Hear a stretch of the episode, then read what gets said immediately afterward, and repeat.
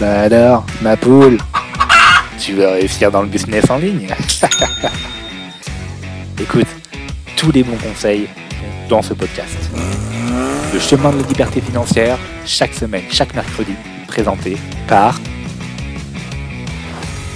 Johan. Johan. Johan. Alors bonjour, bonjour, bonjour, bonjour, j'espère que vous allez bien, que vous avez la forme. On se retrouve aujourd'hui, mercredi 8 février 2023, pour votre podcast Le chemin de la liberté financière. Donc le podcast que vous retrouverez d'ailleurs jusqu'en juin 2023. Donc aujourd'hui on va parler de création d'offres, comment créer une offre irrésistible. Alors attachez bien votre ceinture parce que c'est l'heure de retrouver votre podcast dans le chemin de la liberté financière. Alors bonjour et bienvenue pour votre podcast Le chemin de la liberté financière. Aujourd'hui, on va aborder un thème que je trouve assez intéressant, c'est comment créer une offre irrésistible pour vos clients. Donc juste avant que l'on démarre, je tiens juste encore une fois à préciser, donc je suis au Maroc jusqu'au moins la semaine prochaine, donc je vais rentrer en France vers le 18 février. Donc du coup, ce podcast-ci, le prochain podcast seront réalisés au Maroc. Donc c'est pour cette raison qu'il y a un petit temps de euh, différence, on va dire, avec la publication de l'épisode, selon un petit peu bah, ce que je fais et selon aussi la connexion que j'ai sur place.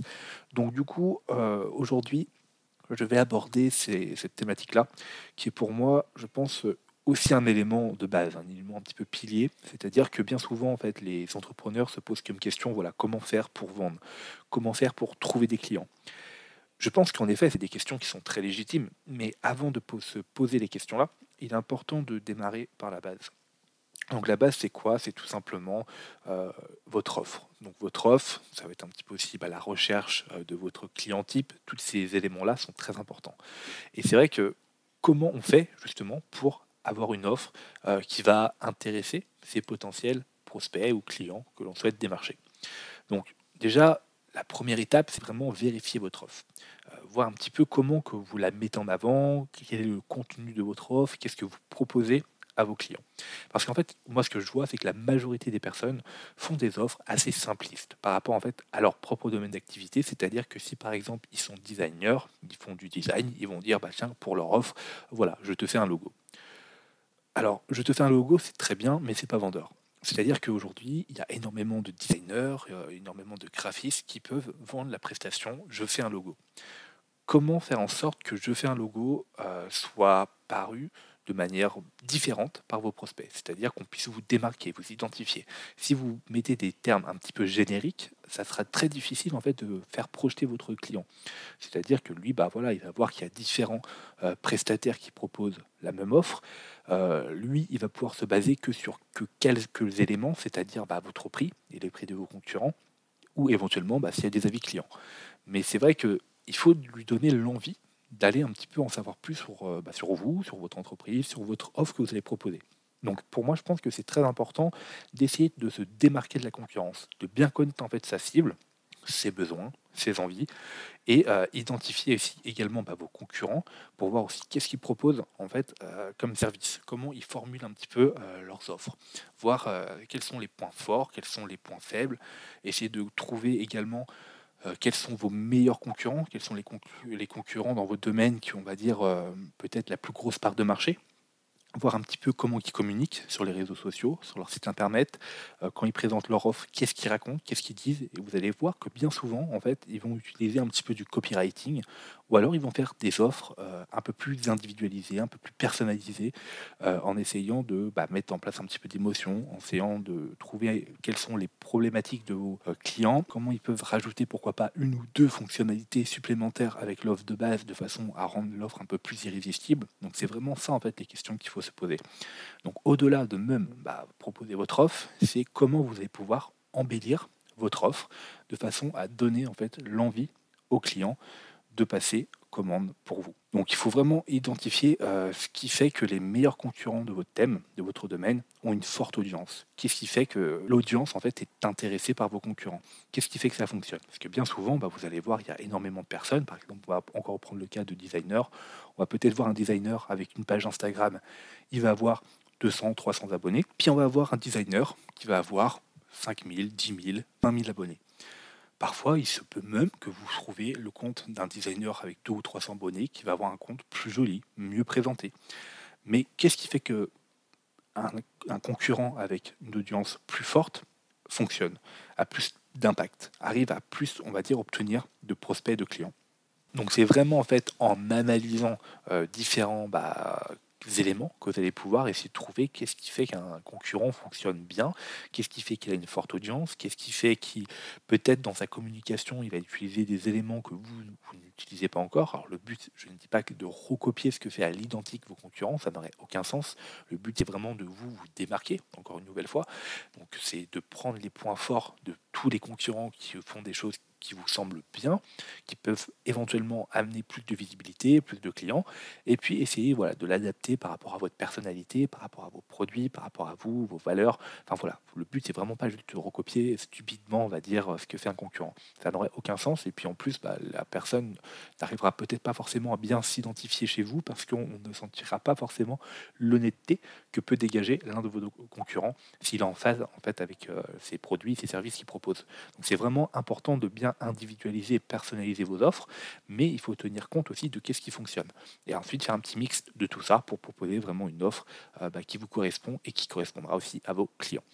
Alors, on peut prendre un exemple, euh, on va reprendre encore l'exemple du logo. Admettons, bah, vous voyez, on va dire, euh, un prestataire qui vous propose comme offre, voilà, moi je crée ton logo.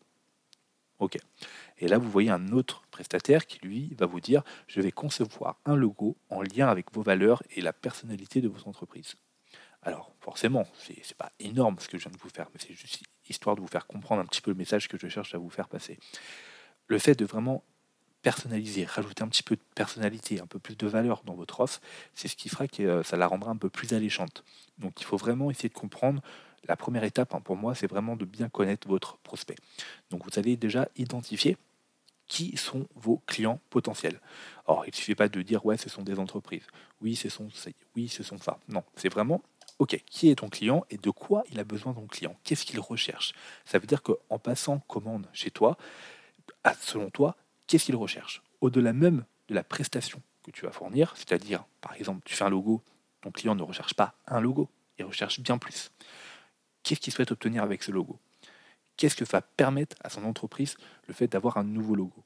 Tu vois, essayer de trouver en fait des éléments de communication en lien avec le service que tu vas proposer qui va aller dans l'avantage et dans l'intérêt de ton prospect. Donc c'est vraiment très important. Moi par exemple, on va faire un petit exemple comme ça, c'est assez personnel. Je vais cibler des entrepreneurs qui souhaitent obtenir plus de ventes, plus de visibilité, plus de clients. Donc ça, je sais déjà que c'est une énorme douleur. Ça veut dire que si je suis capable de dire aux entrepreneurs, voilà, moi je peux t'aider à te développer sur les réseaux sociaux, je peux t'aider à développer ton entreprise, je peux t'aider à obtenir plus de clients, je peux t'aider à gagner de l'argent. C'est-à-dire que si peut-être qu'actuellement tu gagnes entre 500 ou 1000 euros, peut-être même pas du tout parce que tu es en train de te lancer, bah moi je suis capable de t'emmener à des sommes comme 1000, 1500, 2000, peut-être même plus selon ton investissement euh, que tu mettras en termes de temps et en termes d'application des connaissances que je vais t'enseigner. Mais dans tous les cas, c'est possible. Ça veut dire que moi je connais des process qui vont te permettre de gagner du temps.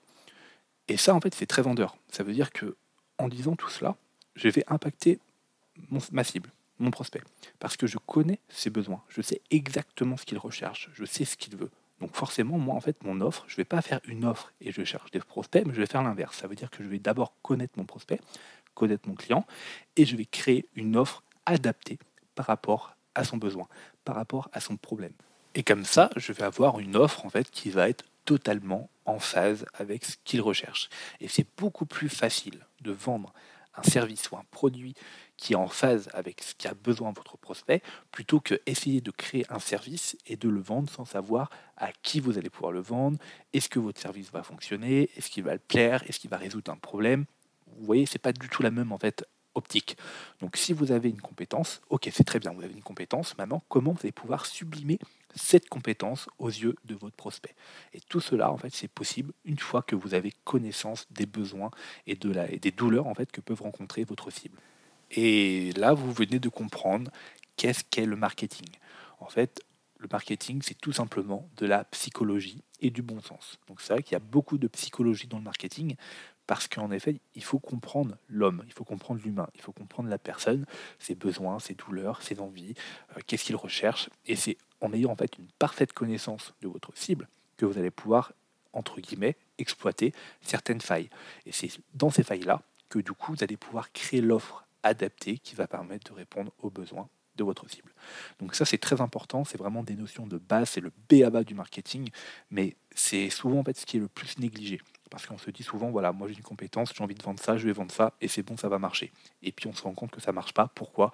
Pas parce qu'on n'arrive pas à atteindre la cible que l'on souhaite atteindre, ou que l'on s'est dit, bah voilà, c'est ce type de personne ou ce type d'entreprise, c'est exactement ce que vous recherchez. Alors oui, mais si vous ne savez pas comment communiquer avec celle-ci, comment on va dire éveiller son intérêt, alors il vous sera très compliqué de pouvoir vendre un service ou une prestation. Alors voilà, on arrive à la fin de ce podcast. J'espère que ça vous a plu. J'espère que vous avez pu apprendre quelques éléments qui vont vous permettre de concevoir une offre irrésistible pour vous aider à obtenir plus de clients et à développer votre business. C'était Johan, c'était le chemin de la liberté financière. On se retrouve mercredi prochain pour un nouvel épisode. Sur ce, portez-vous bien et à bientôt. Ciao ciao. Bah alors, ma poule, tu veux réussir dans le business en ligne? Écoute tous les bons conseils dans ce podcast. Le chemin de la liberté financière, chaque semaine, chaque mercredi, présenté par Johan. Johan. Johan.